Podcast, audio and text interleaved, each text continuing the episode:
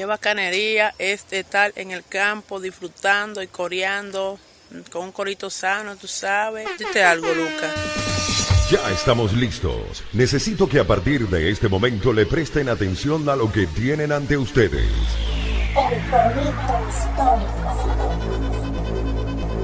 Panas y bellas damas, bienvenidos sean todos una vez más a un nuevo episodio de El Corito Histórico, el podcast donde te contamos la historia de Venezuela de una forma amena, clara, concisa, entendible, es decir, como debieron habértela contado tus lamentables profesores de historia de Venezuela del bachillerato, que son la razón por la cual terminaste votando por Chávez. Dite algo, Dorian. Claro que sí, muchachos. Aquí estamos nuevamente en otro episodio del Corito Histórico, el podcast que soñaron nuestros padres fundadores, donde, como siempre, te estamos contando los acontecimientos más interesantes y de la manera más entendible de todo lo que ha pasado en la historia de este país. Díselos ahí, Javier. Así es, así es, así es.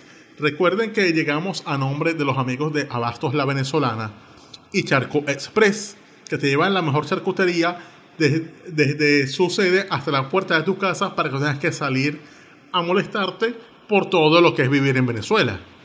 Y bueno, hay unos por unos saluditos, ¿no es así, Dorian? El primer saludo que tenemos por ahí es al pana Emmanuel Osuna, el negrito de los ojos claros, que está en Chile, oh, háblale. Claro, vale, el pana Emmanuel, alto pana allá en Santiago de Chile. Eso es, así es, así es, así es. Un saludo que sé que escucha y hay que acordarse de los panas de uno. Exactamente. Por ahí también tenemos, quiero mandarle también un saludo un abrazo bastante especial a Jessica Quijada, que siempre está ahí pendiente en los comentarios y dice que este es su contenido favorito, que le espera toda la semana. Bueno, Jessica, apreciamos mucho tu apoyo, muchas gracias por estar ahí siempre y bueno, sigue vacilando y coreando con nosotros. Así es, así es, así es. Recuerden que este es el podcast que se escucha en la bodega, que se escucha en el autobús, en el jeep, que lo escuchas cuando vas a hacer las compras los sábados, que lo escuchas haciendo las arepas, como debe ser. El podcast del que son nuestros padres fundadores para o sus hazañas y sus vidas. Recuerden también que estamos en el canal de Daniela Rafaría. Únete, dale like y también estamos en todas las plataformas digitales: Spotify, Apple Podcast, Google Podcast, Tu Corazón Podcast. Todos estamos ahí, búsquenos simplemente que ahí nos, nos puedes escuchar. También síguenos en la cuenta en Instagram, porfa. Ahí estamos poniendo contenido súper chévere, avances sobre el corito histórico y bueno, para que te vayas enterando de otras cositas chéveres de la historia. Eh, ¿Con qué venimos hoy, Javier? Diles ahí. Bueno, hoy es el fin. Terminamos hoy con, con la serie de Miranda. Capítulo final. Correcto, ya habíamos tenido la etapa final, la, la etapa culminante y ya es el capítulo final para cerrar esto de Miranda por el momento.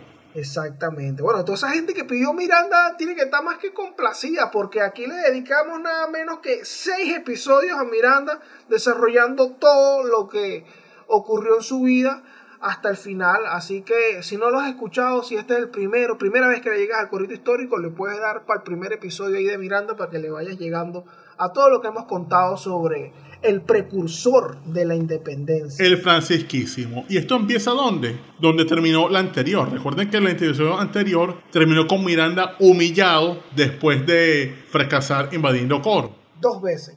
bueno, pero de primero Ocumare y después el Coro. Fracasó en ambas. Y ahora está aquí el hombre, el año 1808, otra vez en Londres. Y de nuevo, vuelve la burra al trigo. Va a tocarle la puerta otra vez a Downing Street, la sede del gobierno británico. Porque su, su, su querido amigo William Pitt ya no está en el poder, ya falleció. Pero va a ver con la nueva administración británica a ver qué se puede hacer. Toca la puerta de Downing Street, ahí lo recibe el canciller Richard Wellesley y le propone un plancito. O sea, él entendió como que ya había como que luz verde para apoyarlo en una invasión. Sin embargo, en este año 1808, pasó algo que es que un viejo conocido le jodió los planes. ¿Qué pasó ahí? Bueno, ¿te acuerdas que él en Francia conoció un carajo que dijo que él tenía que Miranda tiene, es un hombre que tiene el fuego cerrado en el corazón. Uno chiquitico él. Ese carajo era Napoleón Bonaparte, nuevo emperador francés, quien había en ese momento, en el año 1908, había capturado, hecho rehenes, a los reyes de España y a Príncipe de Asturias. ¿Y qué pasó allí? Pues bueno, él se llevó a la familia española a Bayona, a comer bayonesa, y entonces los capturó para que ellos entregaran la corona a su hermano José Bonaparte.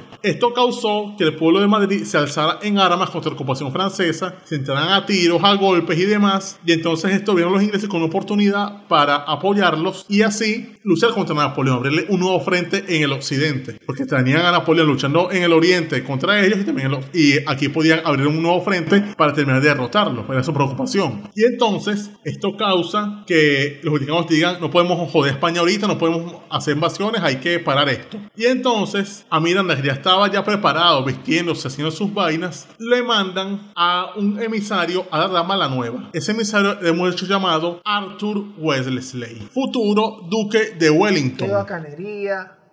Es decir, el campeón, el duque que abraza un zapato, porque un zapato consuela, panas. Entonces, va a decirle la mala nueva a Miranda, y Miranda termina arrecho al nivel de que le dijo hasta el mal que se iba a morir. Eso hizo que Wellington se fuera poco a poco, y a los días, el carajo fue a ver otra vez a Miranda y le propuso unirse a él, que porque Welle- Wellesley tenía pensado embarcarse hacia Portugal y España para hacer la guerra desde allá. Y dijo, Miranda, me haría falta un hombre como tú que son mi ejército. O sea, tú sabes hablar español, sabes, que luchas bien. ¿Por qué no te unes a mí y luchamos contra los españoles allá en España? Y Miranda le dijo que no, que lo suyo era América.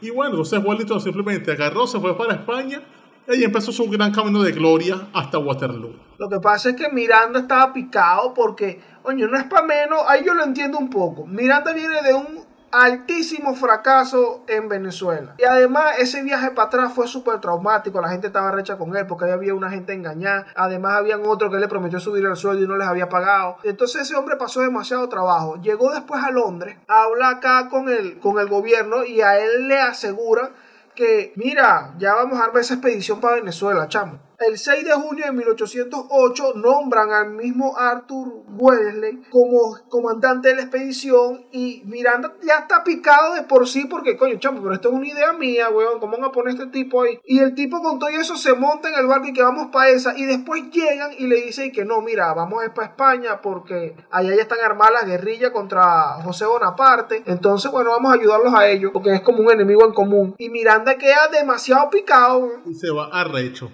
Pero esta vez Miranda otra vez está en Londres y se dedica entonces es a escribir a los americanos llamándolos a alzarse contra la ocupación francesa, aprovechar para independizarse. Sí, Claro, básicamente, porque se abre un Twitter. sí, se abrió un Twitter básicamente, unas redes sociales para entonces etiquetar a la gente en sus proclamas, decirle, hacer un Twitter, un internet diciéndole que mira, esta es una nueva proclama, álcense, álcense todo, se puede escribirle cartas. Sacaron sus peticiones por change.org. Exacto, su Diego Arriaga de siempre. Empezó a escribirle cartas a los cabildos de Buenos Aires, de Caracas, a gente como Marqués del Toro, diciéndole que se alcen.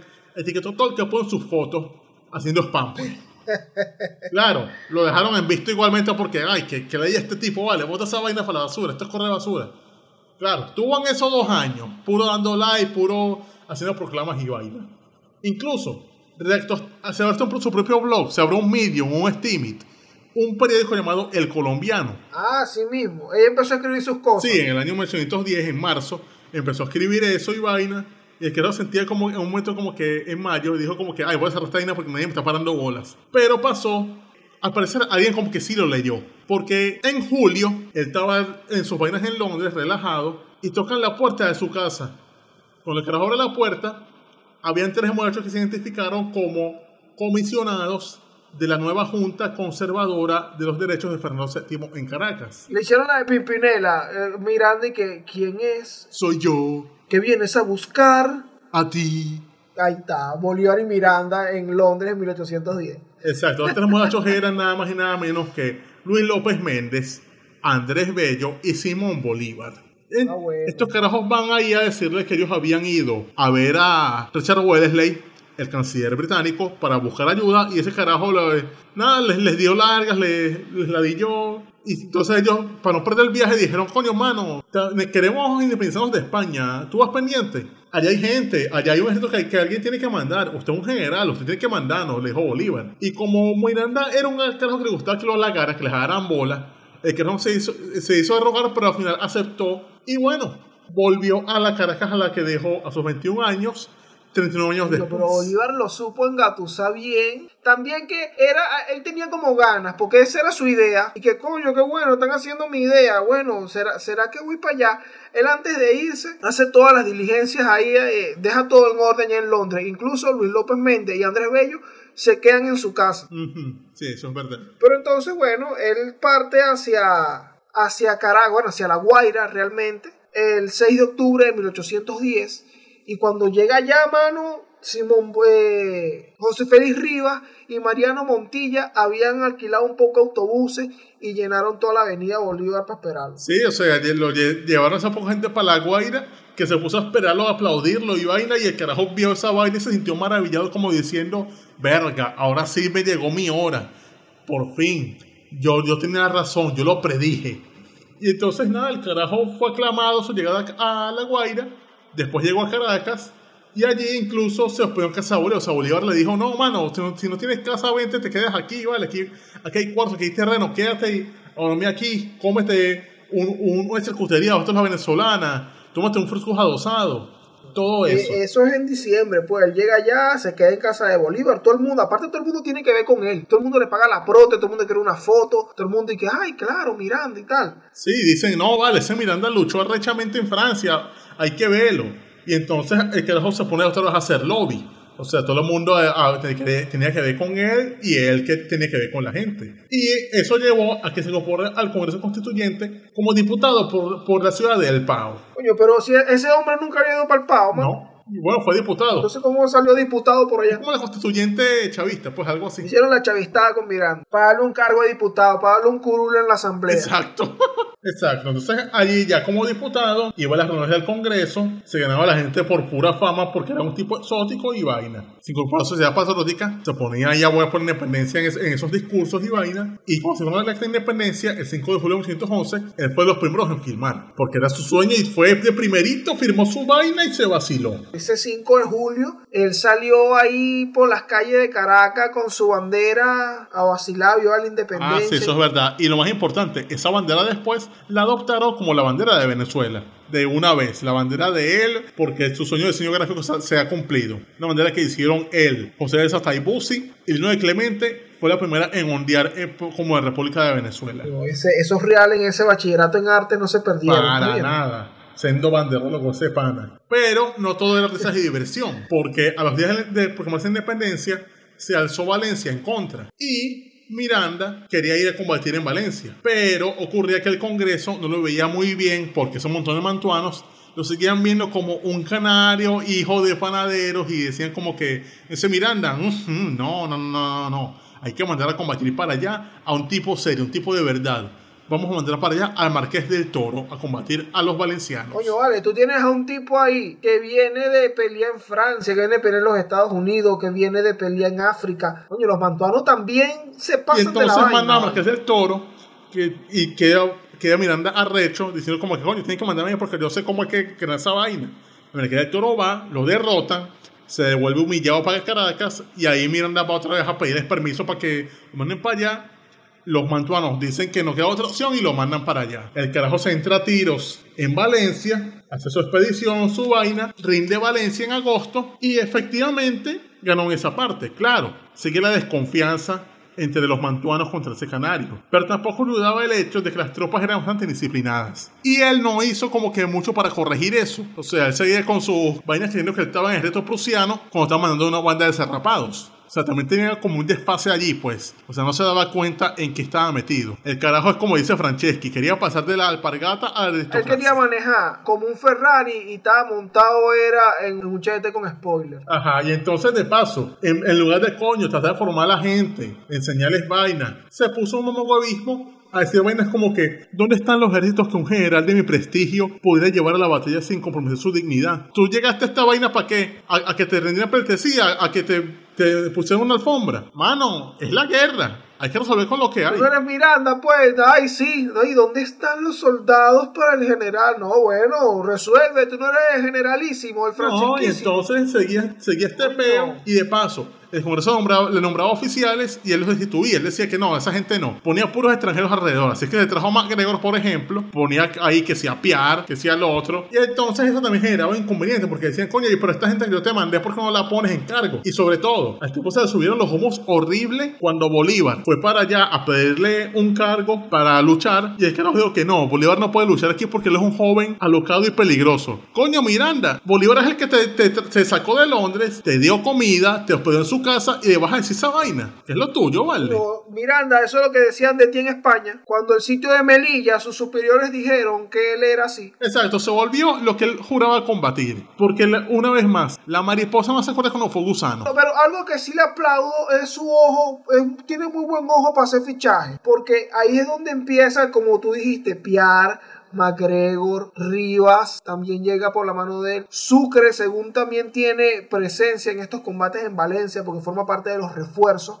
que él pidió en la campaña. Entonces, coño, como que reclutó unos buenos, unos buenos fichajes ahí. Claro, o sea, también trajo Mariño y vaina. O sea, trajo unos carajos ahí que servían, pero igual el carajo tenía, tenía demasiado humo en su cabeza. O sea, era una vaina peor que los cornelianos. Demasiado humo encima. Todavía le faltaba montarse la gata en la batea. Exactamente. ¿Por qué? Porque si bien él había vencido en Valencia, él pidió autorización al Congreso para ir hacia Coro y conquistar las provincias que faltaban de, de Venezuela. Pero el Congreso, que tenía muchos problemas, veían que no había real, había una situación económica terrible, el carajo, los carajos del Congreso dijeron, mire, no real para seguir combatiendo, así que quédese ahí esperando y vamos a ver qué hacemos próximamente porque no hay plata para mandarlo para Coro. Miranda se arrechó y bueno, no le tocó otra cosa que no que esperar. Pero la vaina cambió cuando, ya en 1912, en marzo, Domingo de Monteverde invadió por Coro. Llegó por allí con una banda como de los 200 soldados más y fue una acción relámpago tomando las ciudades cercanas. Tomó Carora, tomó Barquisimeto y ya el 26 de marzo ocurrió otra cosita fea.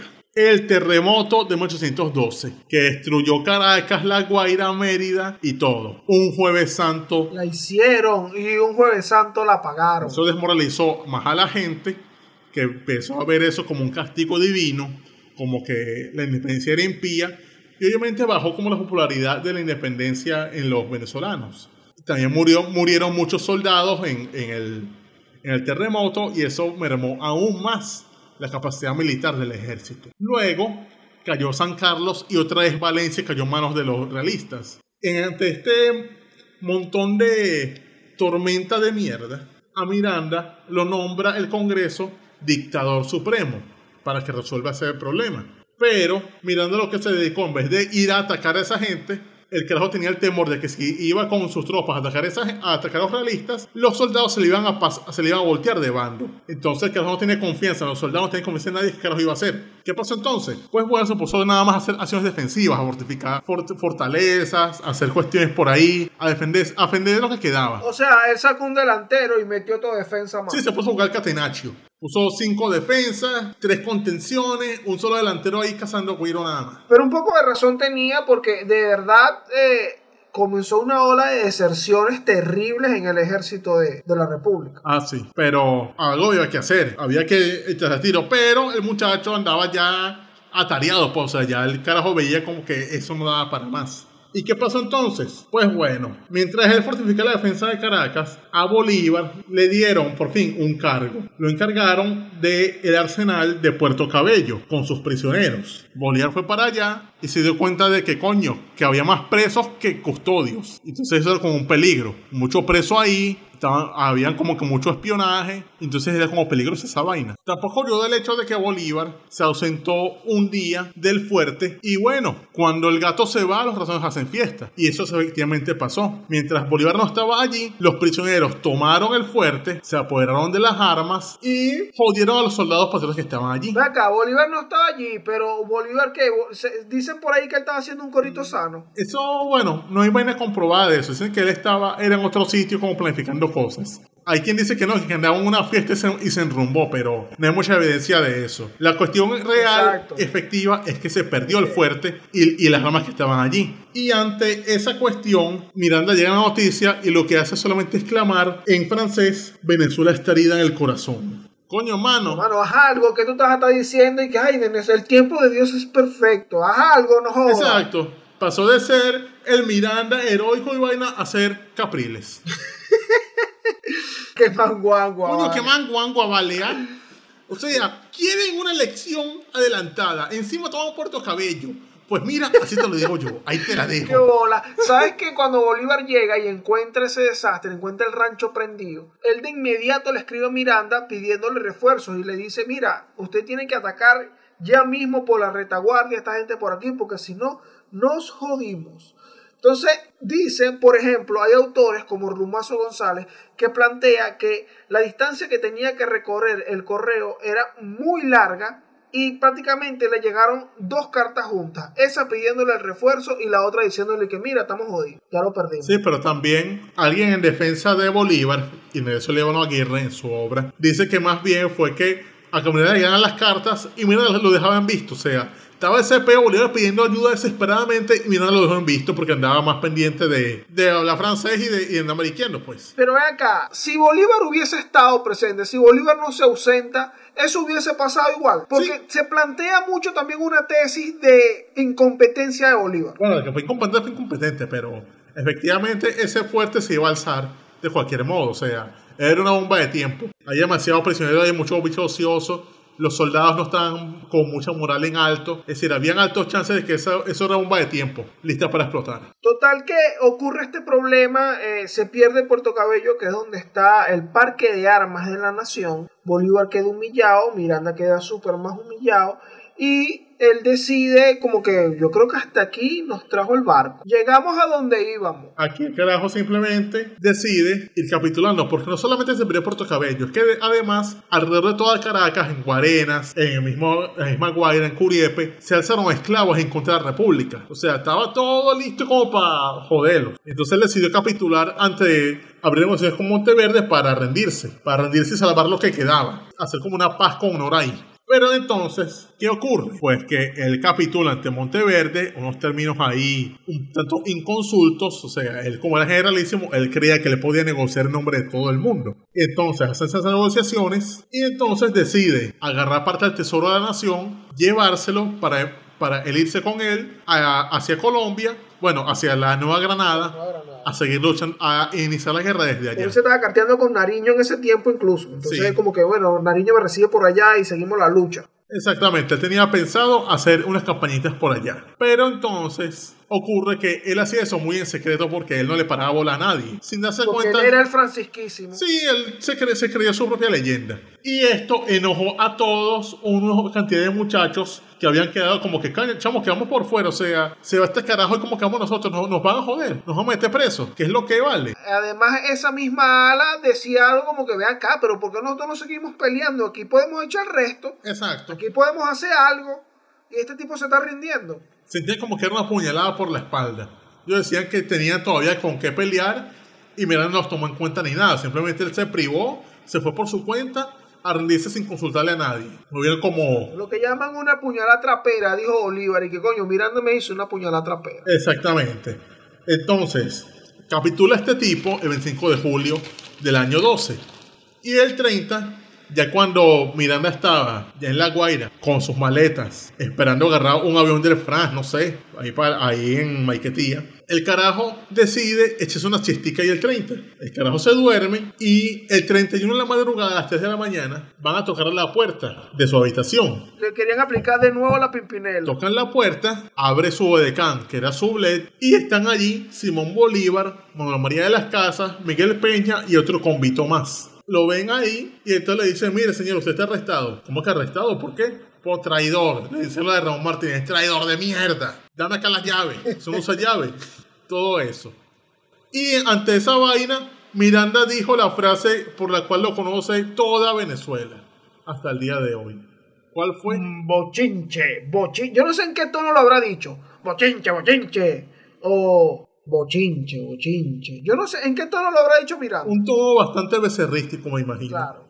O sea, ¿cómo habla un becerro? Como Miranda. Entonces, aquí, aquí es donde se genera la polémica porque, ajá, ocurre una conjura. Aquí hay una conjura para atrapar a este tipo que acaba de capitular frente al ejército enemigo, sin nuestra, sin nuestra sin opinión. nuestra opinión, sin consultar, sin nada, contra nuestra voluntad. Capítulo por todo. Exactamente. Entonces aquí se dice que hay 12 tipos involucrados en esta conjura y logran apresar a Miranda. Pero entonces aquí es donde empieza la polémica porque hay un conflicto de intereses. Por un lado, Bolívar como coronel, como líder dentro de, de- de ese grupo, dice que su plan es, mira, yo me lo quiero llevar, enjuiciarlo y si es de posible fusilarlo. Sí, ese es el plan bolivariano, digamos. Muy acorde a lo que hace Bolívar el resto de su carrera.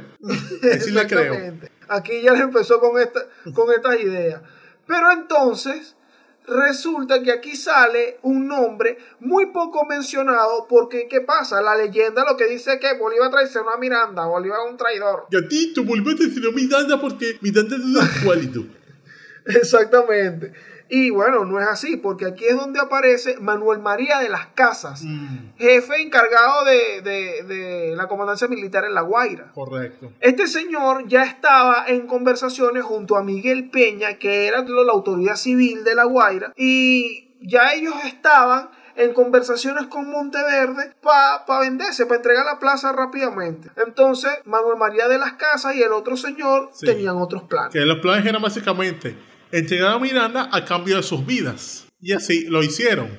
Le quitaron a Miranda a Bolívar, que era el que lo había arrestado, y se lo pusieron en bandeja de plata a Monteverde, que los premió dándoles pasaporte a ambos. Claro, después le dio pasaporte a Bolívar, pero fue por otra cuestión, ya de que por Bolívar intercedieron unos amigos y lo hicieron salir del país. Ahí aparece el nombre de Francisco Iturbe. Ese es el que intervino en favor de Bolívar, correcto. En efecto. Entonces, porque esto es otra cosa que se dice, bueno, pero si él no vendió a, a Miranda, ¿por qué Monteverde le dio un pasaporte? Precisamente porque... Bueno, fue- porque tenía amigos poderosos.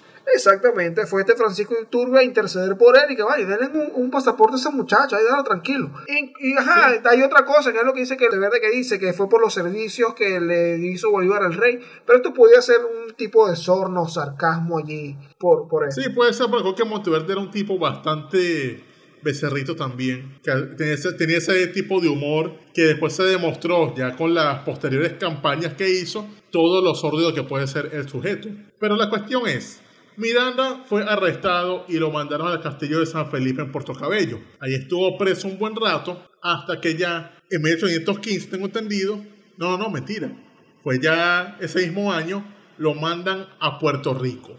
Coño, en Puerto Rico. reggaetón para allá. Bueno, el reggaetón en una prisión, suerte. Aunque se dice que tenía ventajas en Puerto Rico, como que, por ejemplo, lo visitaban mucho algunas personalidades allá, le daban libros, le daban cuestiones, pero eso no duró mucho porque en 1814 lo mandaron al llamado Fuerte de las Cuatro Torres o La Carraca en Cádiz. Esa es la escena en donde él inventa esta posición que lo que denota es... ¡Qué fastidio! Exactamente. Claro, porque lo mandan a esa, a esa prisión donde seguramente no había wifi, no había internet, no había luz. O sea, básicamente Miranda allí inventó lo que es ser el venezolano del 2020. De hecho, ahí ladillado, harto de que se va la luz y vaina, simplemente está echado, mirando para los lados, viendo qué hace y obviamente arrecho con la vida. Porque, si se fijan, Miranda falleció en 1816. Se dice que fue de una apoplejía. Que si vemos bien una apoplejía, en ese entonces era algo así como lo que es hoy un ACV. Que un ACV le da a la gente que, aparte de la tensión alta, le da muchas arrecheras. O sea, básicamente, el hombre murió arrecho. Sabes que en su llegada a la carraca, a él le asignan un espacio ahí, un, point bueno, pues le asignan un espacito bueno, e incluso le asignan un criado, o sea, una persona que le hacía sus mandados y vaina. Sí, y también eh, recoge Rumazo González que tenía la posibilidad de comer la comida que le servían en el comedor como que a los soldados y vaina, no la comían los presos. Ah, coño, pero tampoco era que lo habían metido, no sé, en el, de, en, en, el helicoide o en el de Sí, no, era un preso famoso al que se le dio algunos tipos de privilegios allí. Y, pero bueno, murió arrecho de alguna manera porque, coño, cuando te pones a ver esos últimos días fueron chimbos. O sea, es un tipo que viene, le debía una vela a cada santo porque hizo una expedición y engañó a una gente y después se fue para Venezuela. Y en Venezuela, bueno, ahí está ahí preso porque terminó entregado por una gente por su actitud de becerro, de que caga más arriba del culo y de de querer creerse más porque, coño, mano, tú vas a capitular, coño, revisa ahí con tu ejército. Mira, muchachos, vamos a hacer esta vaina. Claro, yo soy el francisquísimo ya, yo tomo las decisiones, pero ten claro que vamos a capitular. No. Exacto, no te creas tapar el frasco, o sea, explica bien cuáles son esos términos. Dile a la gente que se le va a respetar su vida, no vayas a loco a hacer una vaina en consulta solo porque a ti te dio la gana, porque tú eres generalísimo porque tú luchaste en Francia, porque tú eres Diego Barria, no vayas a hacer esa vaina así a lo loco. Porque si no, ¿cómo terminas? Encarracado. Exactamente. Es interesante también, Javier, porque eh, unos años más tarde Bolívar experimentaría lo mismo a manos de Rivas y, y en, en, en Carúpano, ¿sí? Porque tal cual como Miranda se llevaba como que eran 22 mil pesos del Tesoro de la Nación, para él seguir la pelea desde Colombia, lo hicieron, ya lo hemos mencionado como que en, en los episodios que tienen que ver con la emigración oriente, en donde Bolívar y Mariño llevan el tesoro de la nación a un barco. Entonces lo acusan básicamente de lo mismo. Sí, el incidente de Bianchi es parecido a ese episodio. Entonces se le puede dar como medio un beneficio de la duda a Miranda, pero las cosas es que sus acciones, como dice por ahí, hay que ser honesto y también parecer. Él cosechó lo que sembró, simplemente. O sea, si siembras discordia, cosecharás desconfianza, panas. Pero fíjate cómo termina, bueno, este, este héroe, uno dice héroe y aquí quiero llegar a, eh, aprovechar este rato para una serie de conclusiones con respecto al hecho de que no, que yo soy mirandino, no, que Bolívar, que no sé qué.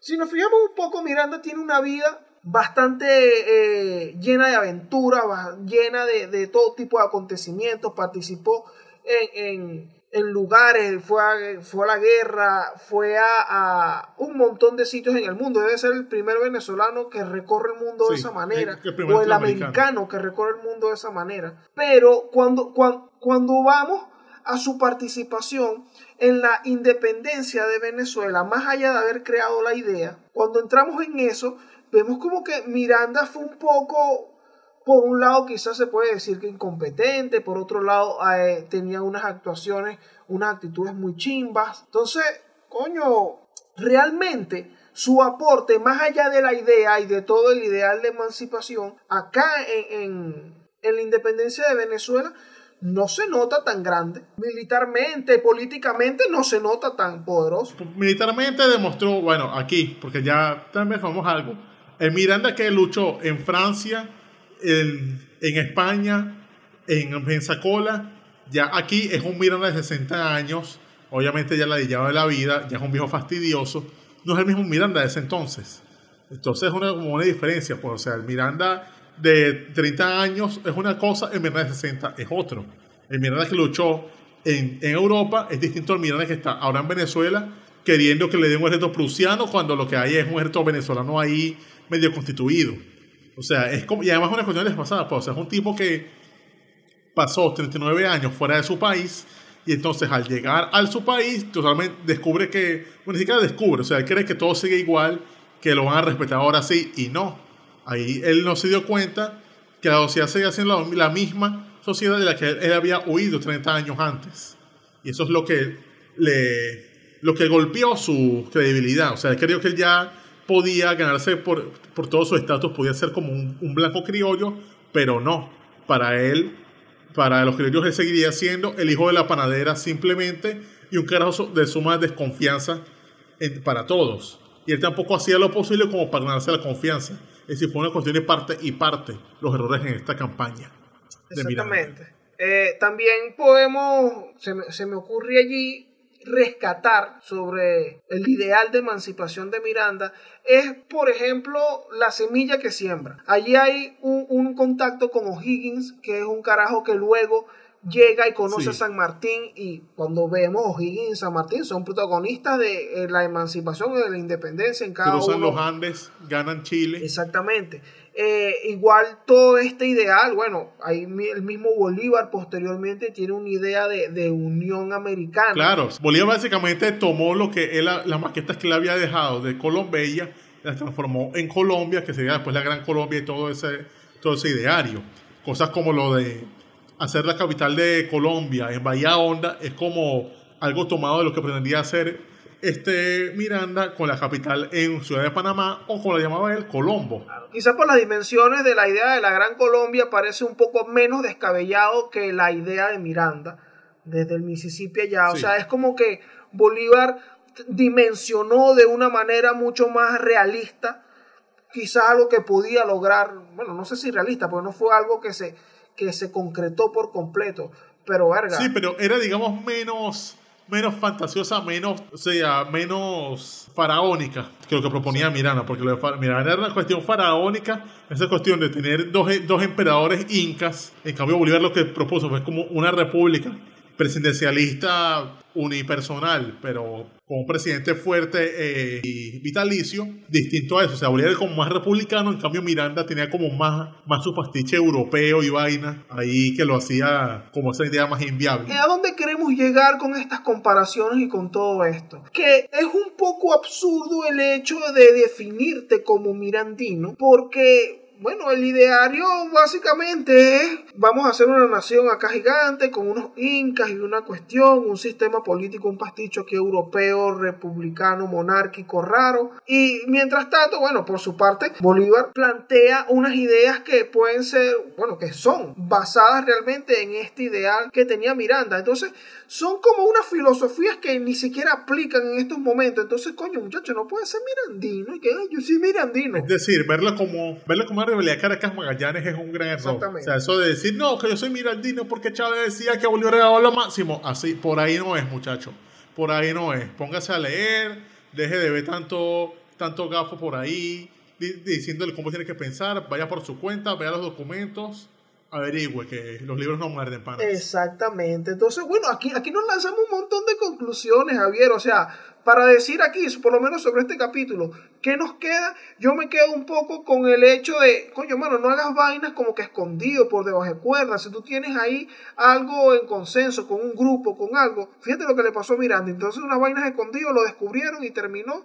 ¡Qué fastidio! Exacto, siempre ve con la verdad por delante que eso te puede evitar problemas. Otra cosa es, el Miranda desde, desde su, su juventud hasta sus aventuras en Europa es el Miranda fino. Ya después de ahí es que se empieza a torcer, a convertirse en ese becerro que entonces pi- empieza a pedir vainas fiadas, que, que quiere invadir, que quiere ser una vaca y solamente poner el moon. No seas así. Yo soy mirandino porque yo quiero viajar. Ah, bueno, así sí. Ahí yo soy mirandino. Exacto, yo soy mirandino porque yo quiero va- vacilar por Europa, vacilar y corear. Pero eh, de, de ahí a, a ser mirandino, a ese nivel becerrístico de, de, querer, de querer joder a gente que te alimentó como Bolívar, es por ahí no es, pana. por ahí Entonces, no. bueno, panales, miren, aquí está, este es el final de la historia de Francisco de Miranda. Mucha gente nos los pidió, eh, siempre en los comentarios lo teníamos por ahí, aquí le dedicamos seis episodios a Francisquísimo, al Generalísimo, que, bueno, nos deja aquí un montón de enseñanzas, tanto en este episodio como en el resto. Así que háblales ahí, Javier. Así es, así es, así es. Recuerden que esto llegó a nombre de Abastos La Venezolana y Charco Express, que les envían la mejor charcutería desde sus casas, de- desde Caracas hasta sus casas por allí. E igualmente, recuerden que estamos aquí en el canal de Daniel Lara Farías y que nos pueden ver antes en estreno exclusivo por el Patreon, patreon.com barra de Lara F. Por ahí nos pueden, nos pueden vacilar y corear antes de la fecha de estreno oficial. Digas ahora tú algo ahí, Dori. Exactamente, muchachos. También recuerden que si nos están escuchando en YouTube, ahí en la descripción están todas las fuentes de donde nosotros sacamos todos los cuentos que echamos, porque aquí no estamos inventando nada. Entonces, ahí también puedes revisar, ahí vas a encontrar eh, los datos de contacto para hablar con la gente de Charco Spray y Abastora Venezolana para que te lleven la charcutería y la caña para tu casa.